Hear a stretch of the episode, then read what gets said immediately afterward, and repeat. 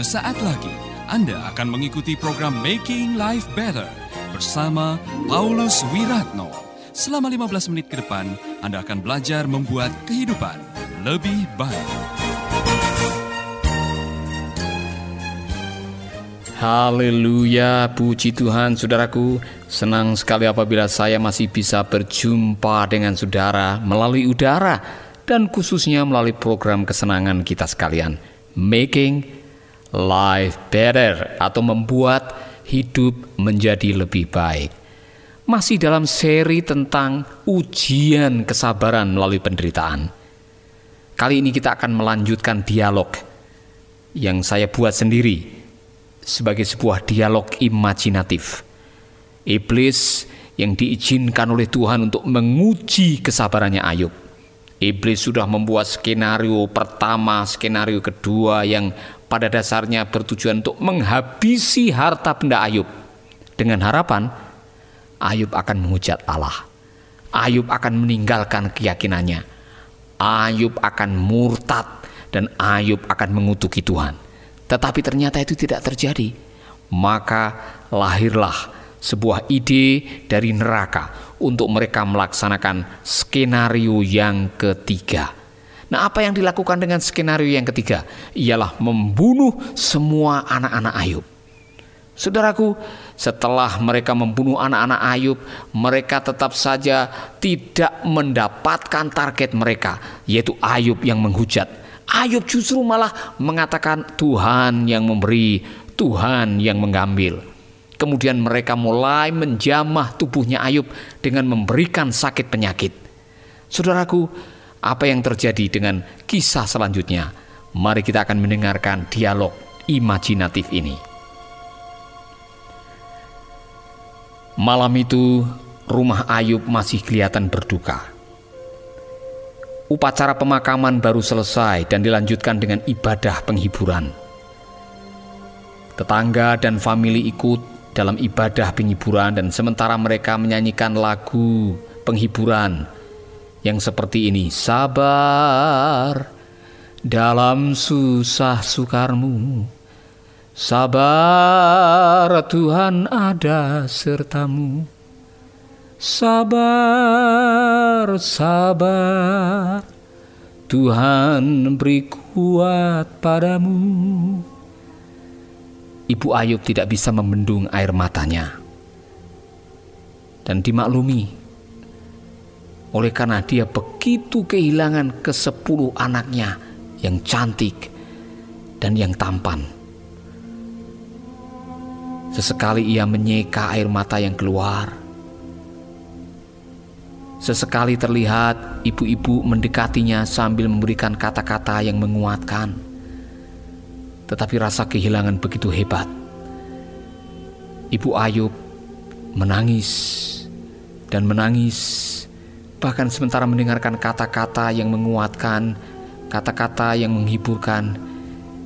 Dia terus menangis karena duka yang begitu luar biasanya. Saudara bisa membayangkan, dia baru kehilangan 3000 onta tujuh ribu kambing, lembu dan keledai yang jumlahnya begitu luar biasa. Dan kalau diuangkan dengan uang rupiah sekarang, bisa-bisa 12 miliar. Tetapi Pak Ayub agak tegar. Dia masih bisa menyalami orang-orang yang datang untuk memberikan kata-kata penghiburan. Dia masih bisa tersenyum dan menatap masa depan dengan begitu tenang orang-orang yang melayat mencoba mengamati ketegaran hati Ayub dan mereka semua kagum. Karena dalam keadaan yang kehilangan begitu rupa, Ayub justru berkali-kali bersujud sambil mengatakan, "Aku lahir dengan telanjang, aku kembali dengan telanjang. Tuhan yang memberi, Tuhan yang mengambil." Malah Ayub mengucapkan kata-kata pujian sambil menengok ke atas, mengarahkan hatinya kepada Tuhan, dan dari mulutnya terucap kata-kata, "Tuhan, terpujilah namamu." Saudaraku, kita semua kagum dengan kesabaran dan ketabahan Ayub. Nah, sebagai manusia biasa, tentu dia merasa kehilangan. Malam itu, pada waktu semua pelayat sudah mulai meninggalkan rumahnya, Ayub mencoba untuk tenang dan menghadapi semua kenyataan, dan barangkali ingin beristirahat. Tapi malam hari itu, tiba-tiba Ayub merasa sesuatu yang aneh terjadi pada dirinya. Kulit di sekujur tubuhnya gatal dan melepuh, dan tiba-tiba dia menderita demam yang sangat tinggi. Para tabib yang dipanggilnya tidak bisa mengobatinya. Berbagai macam pengobatan alternatif sudah dicobanya, namun hasilnya tetap nihil.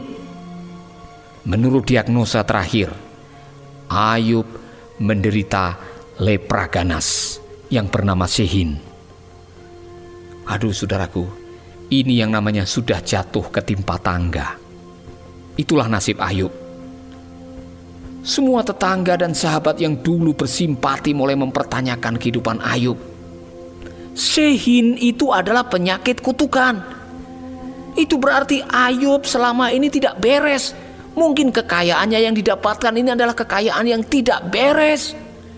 Gosip mulai tersebar dan orang-orang mulai meninggalkan Ayub. Bahkan sahabat-sahabat karibnya seperti Bildad, Elifas, Sofar, dan orang-orang yang dulu suka datang ikut berpesta dan datang untuk mendekati rumah Ayub dan bersahabat dengannya mulai meninggalkan satu demi satu. Yang lebih menyakitkan lagi ketika Bildad, Elifas dan Sofar datang dan mengatakan, Ayub, tidak mungkin orang yang benar akan dipunahkan oleh Tuhan, katanya. Barang siapa menabur angin, pasti akan menuai badai. Saudaraku, Bildad, Elifas, dan Sofar adalah sahabat yang paling dekat, yang selama ini merasakan dan ikut mencicipi kekayaannya Ayub. Tetapi giliran Ayub sedang menghadapi malapetaka, justru menghakiminya dan mengatakan, "Kamu ini tidak beres, Ayub."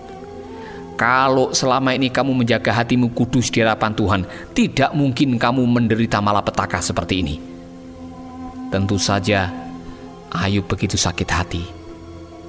Dan dia dengan jujur mengatakan, sepuluh kali kamu telah menyakitkan hatiku. Sayang sekali, sayang seribu kali sayang istri Ayub terpengaruh oleh mereka. Kesetiaannya sebagai seorang istri betul-betul luntur ketika melihat nasib suaminya semakin parah dan memalukan. Dan malam itu dengan begitu teganya sang istri mengatakan, "Lebih baik kamu mengutuki Tuhanmu dan matilah saja. Untuk apa kamu setia kepada Tuhan kalau kita menghadapi nasib seperti ini? Harta kita ludes, anak-anak kita mati kerobohan rumah, dan sekarang kamu menderita penyakit kutukan. Tuhan macam apa yang kamu sembah Ayub? Mulai sekarang tidak usah beribadah, tidak usah berdoa, tidak usah beramal, toh ujung-ujungnya kamu akan menderita. Telinga Ayub merah ketika mendengar ucapan-ucapan kekecewaan istrinya. Dan yang bikin Ayub marah karena istrinya sudah mulai menyinggung-nyinggung tentang Tuhannya yang dia sembah selama ini. Dalam nada yang tinggi, Ayub bicara dengan lantang kepada istrinya, "Kamu itu bicara kayak orang gila. Kamu itu hanya mau menerima enaknya aja selama ini. Giliran kita menerima yang kurang enak, giliran kita mendapatkan musibah dan penderitaan, kamu mau lari dari kenyataan. Lebih baik kamu tinggal sana di rumah sakit jiwa. Ingat janji nikahmu dulu. Bukankah kamu berjanji mau mendampingi aku dan menjadi istri yang setia waktu susah, waktu senang, waktu kaya, waktu miskin, waktu sehat maupun waktu sakit. Giliran saya sakit dan kehilangan semua harta benda, kamu suruh saya bunuh diri.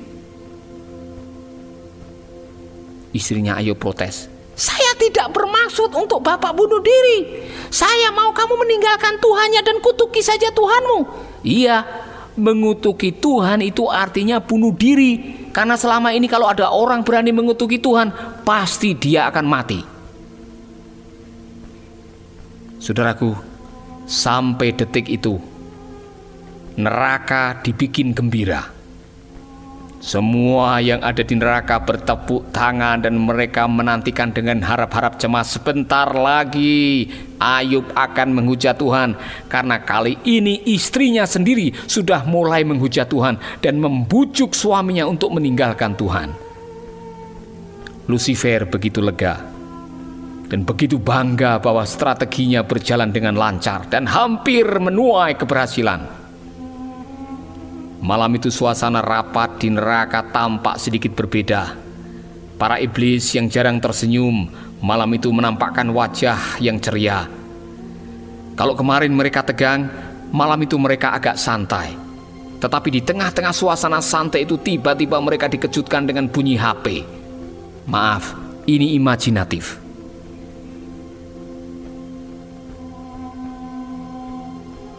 Dan semua iblis yang ada di ruangan rapat itu menguping pembicaraan Lucifer dengan mata-mata yang ada di rumahnya Ayub. Lucifer mengucapkan kata-kata harapan yang luar biasa kepada mata-mata yang ada di dunia. Tolong segera berikan laporan. Apakah Ayub sudah murtad dan meninggalkan Tuhan dan menghujat Allahnya? Terdengar melalui HP. Mata-mata memberikan laporan. Aduh, Aduh maaf yang mulia, Ayub memang hebat, kata mata-mata itu. Apanya yang hebat? Saud Lucifer. Sampai detik ini dia belum menghujat Tuhan dan tidak mengeluarkan kata-kata yang berdosa, tapi malah bersujud dan memuji Tuhannya. Lalu apa yang dia katakan waktu dia bersujud? Dia bilang begini Tuhan, aku lahir dengan telanjang, Aku kembali dengan telanjang. Tuhan yang memberi, Tuhan yang mengambil. Terpujilah nama Tuhan. Buat! Lucifer membanting HP-nya dan meninggalkan ruangan rapat sambil mengatakan, "Kalian semua bodoh. Kalian tidak bisa mengalahkan kesabaran dan kekuatan iman Ayub." Saudaraku, itulah kalimat terakhir yang terdengar dari Lucifer karena gagal mengalahkan kesabaran Ayub. Kisah imajinatif di atas adalah kisah tentang kuasa kesabaran atau makrotumia. Ayub memang layak menjadi tokoh dalam hal long suffering atau makrotumia atau orang yang memiliki kesabaran yang panjang. Karena ia telah menderita dengan begitu rupa bertahun-tahun lamanya dengan musibah yang datang silih berganti. Tetapi kita tidak pernah mendengarkan Ayub murtad atau mengucapkan kata-kata yang menghujat Allahnya. Saudaraku, bahkan pada detik-detik terakhir pada waktu dia dihina dan dipojokkan oleh teman-temannya. Dalam keadaan yang sangat menderita di mana kulit sudah lengket dengan tulang. Ia masih bisa mengucapkan seperti ini. Aku tahu penebusku hidup. Dan kalau toh aku akan mati dengan kulit yang lengket di tulang ini. Aku masih akan melihat Allah. Luar biasa saudaraku. Kesabaran membuat kita melakukan kehendak Tuhan. Sahabat, Anda baru saja mengikuti program Making Life Better bersama Paulus Wiratno. Terima kasih atas kebersamaan Anda. Tuhan memberkati.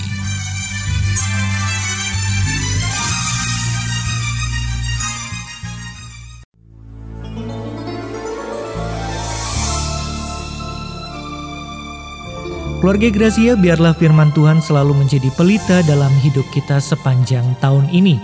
Dengarkan selalu radio Suara Gracia di 95,9 FM, streaming di suaragratiafm.com/streaming atau dengan aplikasi Android Radio Suara Gratia yang tersedia di Play Store.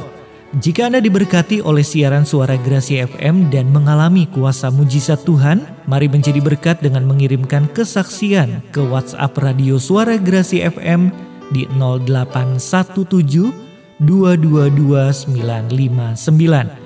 Biarlah melalui kesaksian Anda, banyak jiwa dikuatkan dan dibangkitkan kembali imannya.